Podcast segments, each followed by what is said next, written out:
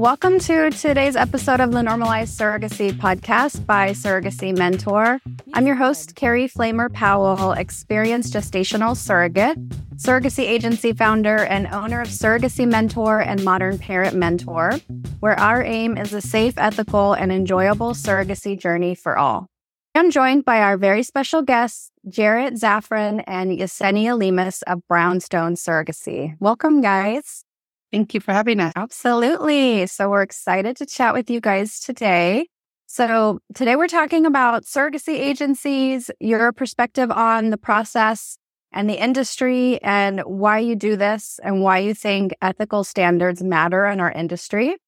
But before we dive into all of that, let me share a little bit about each of you. So Jarret is an attorney and father through surrogacy and egg donation, and he is the founder and director of Brownstone Surrogacy. He and his husband, Elliot, worked with a large reputable agency to have their daughter, Naomi. Their experience was fine and their surrogate was wonderful, but a certain personal touch was missing. After New York legalized compensated gestational surrogacy, Jarret began to envision a new type of surrogacy agency, one that married competence and professionalism with the type of compassionate guidance and personalized support a person expects more from a friend, not an agency. Jarret received his AB from Harvard University and his JD magna cum laude from NYU School of Law. Prior to founding Brownstone, Jarret worked as a litigator at WilmerHale, focused on complex litigation, regulatory and enforcement matters, and pro bono cases related to criminal justice, immigration, and LGBT rights. Jarret lives with his husband, two daughters, Naomi and Annie, on the Upper West Side of Manhattan. And Yesenia is passionate about all things pregnancy and surrogacy. In 2020, she carried twins for a couple from California. Her experience was so positive that she continued to stay involved in the field, consulting for various agencies. She has worked as a surrogate mentor for Brownstone since the agency's inception. Yesenia holds a bachelor's degree in global economics from UC Santa Cruz and a master's degree in public administration with specialization in organizational leadership from National University. She lives with her husband and two children in Central California. So again, both of you welcome now that we know a little bit about both of you and Brownstone. Um, Jarret, why don't you start us off by just telling us a little bit more about when and why you started Brownstone Surrogacy. Sure. Thank you, Carey. Um, so you heard a little bit in that bio and, and thank you for that. But, um, the backstory is that my older daughter was born in March of 2020. And, um, it, obviously that was a very interesting time to have a newborn in New York City, um, at the outset of the COVID pandemic. And my husband and I both had COVID when she was a week old. Um, but when she was three weeks old, New York finally on April 1st of 2020, finally became the 47th state to uh, legalize compensated gestational surrogacy. Um, but when it passed that bill, it did a lot of interesting things, including become the first and still only state where the government is involved in regulating what they call surrogacy matching programs. And they enshrined in the law a, a lot of best practices that organizations like Seeds have been pushing for for years including that there shouldn't be a conflict of interest. Everybody should have independent representation and something called the Surrogates Bill of Rights, which um, requires that there be comprehensive health insurance in place, life insurance at a certain level, um, and making crystal clear that every surrogate has the right to her own medical decisions. Um, and so that really inspired me to quit the law firm you mentioned and um, take a leap of faith and, and create the agency that in retrospect our surrogate, my husband and I really would have wanted guiding us.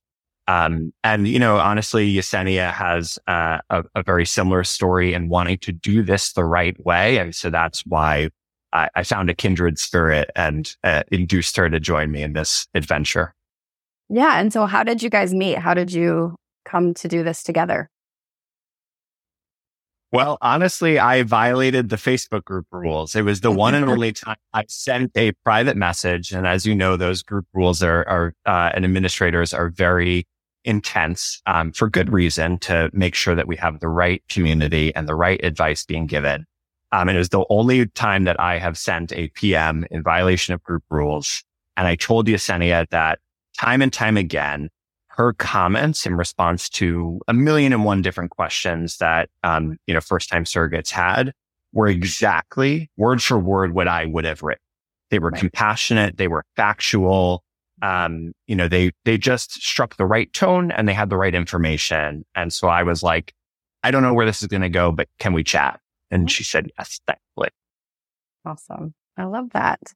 So Yesenia, you came on board, um, like right in the beginning, right? Of Brownstone. Well, yeah. Early on, I came on just kind of as a consultant, I suppose, and help Jarret with some of the, um, some of the wording on the website, some of the, you know, just giving the surrogates perspective, um, when it came to starting everything with Brownstone.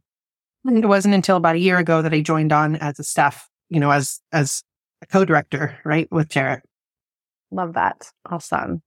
Okay, so you guys are members of SEEDS. And when I say SEEDS, I'm talking about the Society for Ethics in Egg Donation and Surrogacy, of which I'm the current co vice president. So, all things disclosed here. Um, and I've been a member for years. Um, so, you guys are members, is that correct? Yes. Yeah. So, tell me a little bit about um, what, in your words, what is Seeds and why did you join? We wanted to join Seeds because really we wanted it, it's everything that we are hoping our agency would be, right? Our, our goal is to create this agency that does everything very ethically, that takes care of our surrogates and intended parents equally, so ethics is really in the DNA of our agency. It's what inspired me to leave my job as a litigator to start this agency because we really want to empower everybody's decisions. I just fundamentally don't think, um, your lawyer should be chosen for you. Your escrow agent should be chosen for you. Your psychologist should be chosen for you. You should, you know, be entitled to set your compensation, choose your team. Um, but obviously that can be really uh, difficult to sort through and not everybody is attuned to the nuances of what makes a good attorney in this space or what you're looking for in an escrow agent or even that you want independent third party escrow. And so I think that's why an agency is there to educate, but then empower, not decide for, but make sure that everybody really knows what they're getting into. And especially on the surrogate side, I mean, education is such a huge part of, I know what you do, Carey, and why your organization is so incredible. Um, but also what we try to do our level best to make sure that every surrogate understands the medical risks, the psychological risks, the ins and the outs, the hurry up and wait, the delays that feel endemic to uh, any surrogacy journey. Um, and just make sure that there are no surprises and that everything is transparent and above board. And Seeds has been pushing for a lot of that for years. And now with the uh, rollout of its standards, um, you know, it even, it means even more. And so, you know, now more than ever, we're so proud to be members of Seeds. Um, and then as a New York licensed agency, we also, uh, report to the State Department of Health. We have a license from them. And if we ever ran afoul of the practices enshrined into New York law, we could have that license revoked. And um, I tend to be a fan of government regulation mm-hmm. um, as much as it makes agencies' lives easier to self-regulate. I welcome any outside organization, including the state government, um, to make sure that things are really happening the way they should. Yeah, absolutely. Yeah. And so for, for people that are listening or watching that might not be familiar, New York is aside, I guess, maybe from California, and you can probably tell me if that's legally accurate or not, but they're really the first state to like step in and truly regulate surrogacy. I know California has much more, uh, I guess, administrative process or legal process than any other state until New York. Um, but before this, New York was what we call a red, a red flag state or a red light state, meaning absolutely not. You cannot do surrogacy in New York. It is illegal and don't do it. And then all of a sudden they went from a red light to like the greenest green light state because now they're the ones that stepped up and said, fine, we will allow it. However, we will regulate it. We will make sure that everyone's protected. We'll make sure it's very clear how this is going to work and we'll issue licenses. And so that's been received sort of differently by different people in the industry. But as a whole, I agree with you that if it's regulation that's making surrogacy better and safer and more ethical, and it's especially in line with what we've been trying to do already in this industry for years and decades, particularly at Seeds, which is self regulate, right? Um, I think that it's for the better of everyone. So I agree with you on that. Absolutely. Okay. So tell me, um, what do you feel are the most pressing issues in surrogacy today? And maybe we start by thinking from the surrogate's perspective. What do you think is the most pressing issue for surrogates today? And how is Brownstone addressing that? Mm-hmm. I think there's a lot of different issues with surrogacy, and I think a lot of it has to do with the lack of education. Um, I think a lot of people go into surrogacy with, you know, rose colored lenses, you know, thinking that it's going to be this beautiful journey. And of course it can be and it should be. But I think that there's a lot of um, misinformation, stigma, lack of information out there for our surrogates. So I think that's something that we spend a lot of time doing as an agency is really educating our surrogates, um, helping them feel empowered throughout the process because you, know, you, can't feel empowered without knowing what you're getting yourself into and knowing all of the options out there. Um, and just like Jarret said, and that's with choosing your attorneys and choosing your, you know, the escrow company and, mm-hmm. um, yeah, so I think that a big part of my job is making sure that our surrogates know what their options are. And in a a system where we probably as surrogates feel like we have so little control because we're dealing with doctors and attorneys and you know uh, agencies intended parents that surrogates should know that there's there's a great deal of control on our sides mm-hmm. um, and that we get to make a lot of the decisions and i think a lot of surrogates don't know that Right. Um, so that's why I try really hard to advocate for them and to make sure that they are really educated in what they're getting themselves into. Yeah, absolutely. As a small agency trying to do this in a really personal way, we're bucking up against a trend of consolidation, of private equity money, of bigger and bigger agencies. And that can be great. But in practice, this is a essentially human endeavor you are carrying somebody else's child. You are trusting somebody else to carry your child. Mm-hmm. And at its core, both sides of the equation, intended parents and surrogates need to feel like they are truly supported at every single step of the way. Mm-hmm. And so I honestly, the story that I heard from our own surrogate, um, about our agency that was really the straw that broke the camel back, camel's back and, and led me to quit my job and start this agency is that she would get a copied and pasted email sent to her at exactly the same time every four weeks. And that was the way the agency was supporting her. And honestly, you should be able to text somebody and call them and they should know who you are mm-hmm. and they should be able to answer your questions uh, professionally, but also with a lens towards helping you make the right decision for you. And I think this is not a one size fits all endeavor. And for a surrogate going into this um, complicated process or intended parents that are spending well over $100,000 and multiple years of their lives trying to finally bring home a child, um, you just want somebody in your corner. And so I think if I look at like 2024 and the trend lines, I am proud to be, I, I call us a mom and pop agency where both of us just happen to be married to other men. Mm-hmm. Um, but it, we really are a mom and pop agency. And um, even as we grow, I want to retain that essential personal quality.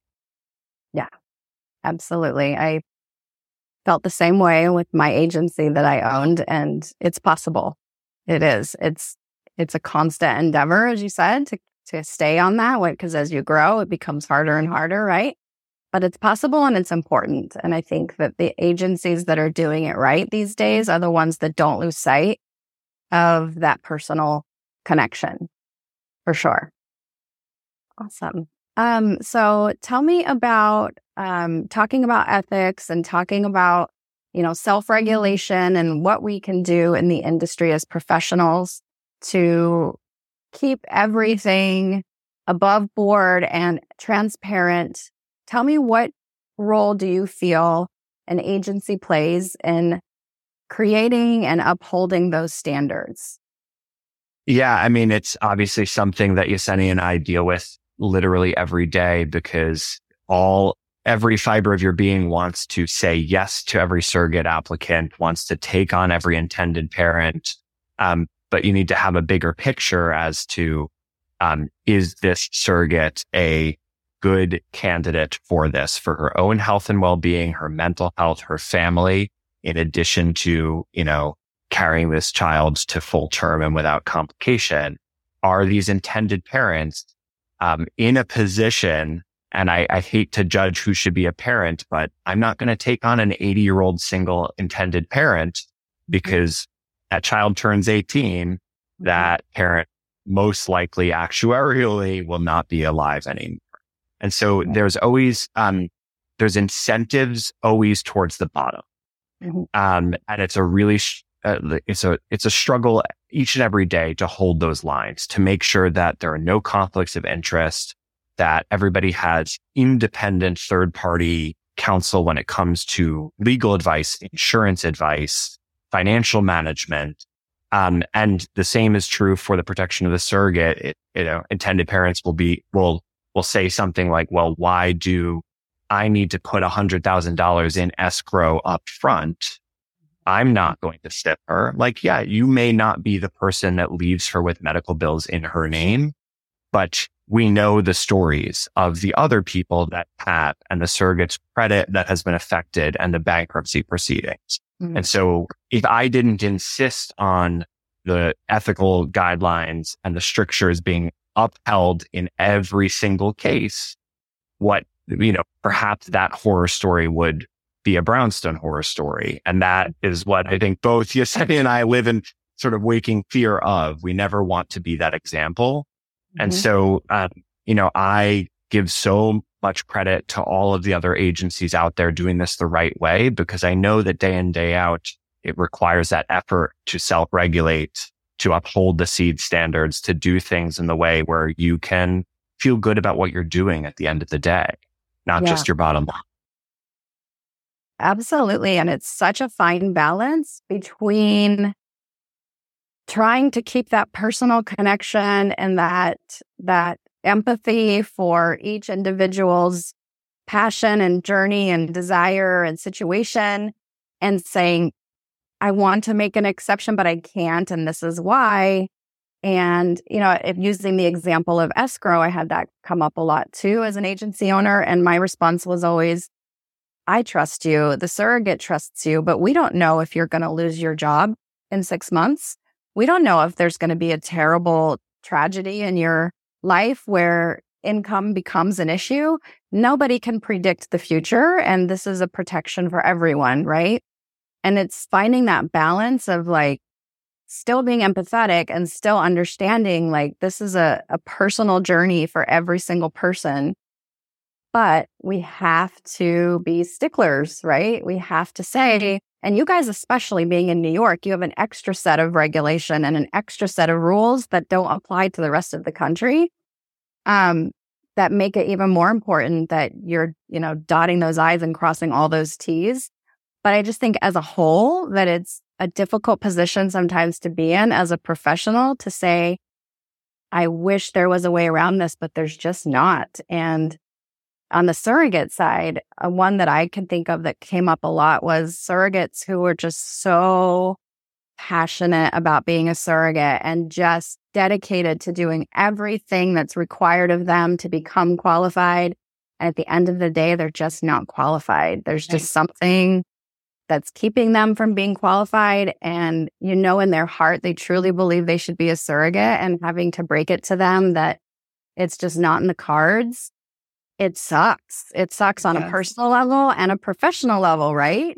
Because you want, like you said, Jarret, to be able to say, yes, we need surrogates. We want to accept you, but we know that ethically it's not possible. And it's right. so hard.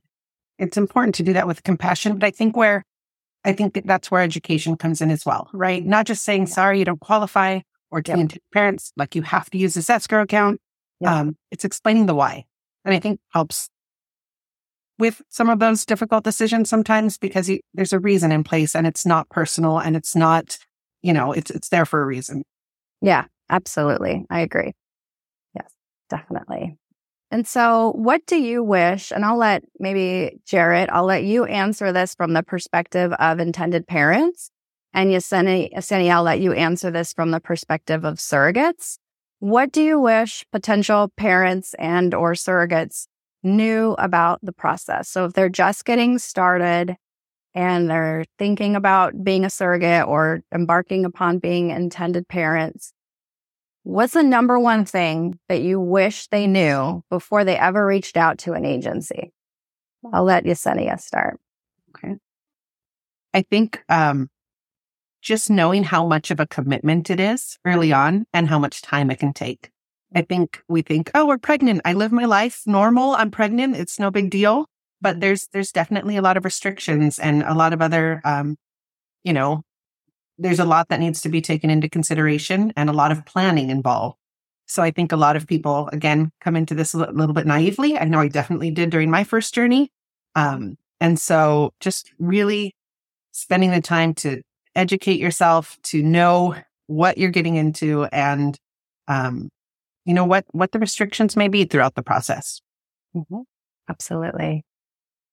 What about you? Um, and I would actually, I would have a similar answer on the IP side. I think, um, emphasizing the process aspect of this in both positive and negative ways. The negative is that, um, intended parents come oftentimes with years of history leading up to turning to surrogacy um, knowing that it's not quick, it's not uh, affordable by any stretch, but um, making sure that we manage those expectations that this really is a process. You're going to be waiting for match. You're going to have many months between match and transfer.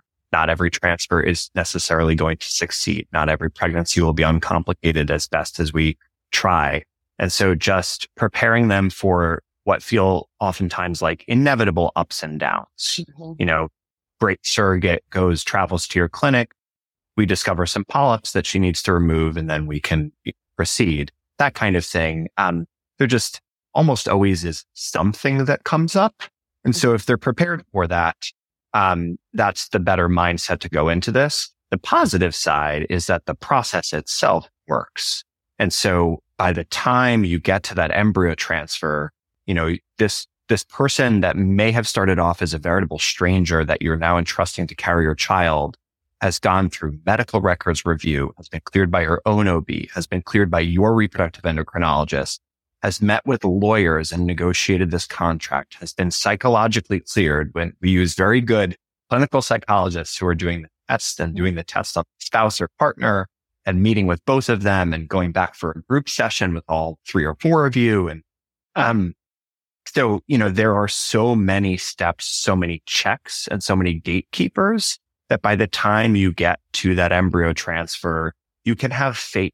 You can really invest trust because this is somebody who is committed and has shown their commitment in the same way. And so mm-hmm. I think for people that start off with the like, I just don't know how I can do this emotionally, that I can just have a collaborative pregnancy um, by the time they get to that step where they are expecting, a lot of those fears start to fade away just because the process itself is really set up in a way that um, instills trust, I think.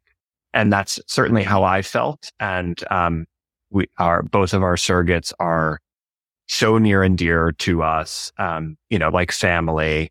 And both of our daughters, well, the one is a little too young to really totally comprehend, but our older daughter knows exactly how she came into this world. Um, and I have no reservations about how I built my family. So much so that I literally quit my very stable law practice to, to do this because I think it's so beautiful. And that's a testament to that process. Yeah, absolutely. And I think what you said about the inevitable ups and downs is super important for people to understand. I always tell people surrogacy is a hurry up and wait process. It is going to be from the day you start until the day you end this process. Hurry up and wait. Every step's going to come with a rush of activity and paperwork and excitement and deadlines and appointments. And then there's going to be nothing. and there's going to be nothing. And then all of a sudden there's another deadline, right? It's like it is hurry up and wait by nature. And if you just set yourself up to expect that, it won't feel so up and down, as you said. So I think that's an important lesson for people to understand that it's, as Yesenia said, it's a long process. Um, minimum 18 months is what I always tell people to anticipate in this process for surrogates. It can be even longer because of all of the pre qualification and screening and paperwork. Um, but yes, I think if you understand the road that's ahead of you transparently before you get on that road, it makes it so much easier. So well, I just appreciate all that you guys are doing to keep things ethical and above board and positive and all the great things that I feel like you guys are doing in the industry and super happy to have you guys as members of Seeds and contributing to our community as a whole. So Thank you for being here today. That brings us to the end of this episode of the Normalize Surrogacy podcast. Again, I'm your host, Carey, and I want to again thank Jarret and Yesenia of Brownstone Music Surrogacy for joining me today. Be sure to check us out online at surrogacymentor.com if you're interested in knowing whether surrogacy is right for you. Take our easy two minute quiz on our website. Also, check out modernparentmentor.com if you are considering an independent surrogacy journey as a surrogate or intended parent. Subscribe to this podcast to learn more about gestational surrogacy and how to have a safe, ethical, and enjoyable surrogacy journey. Talk to you next time. Thank you.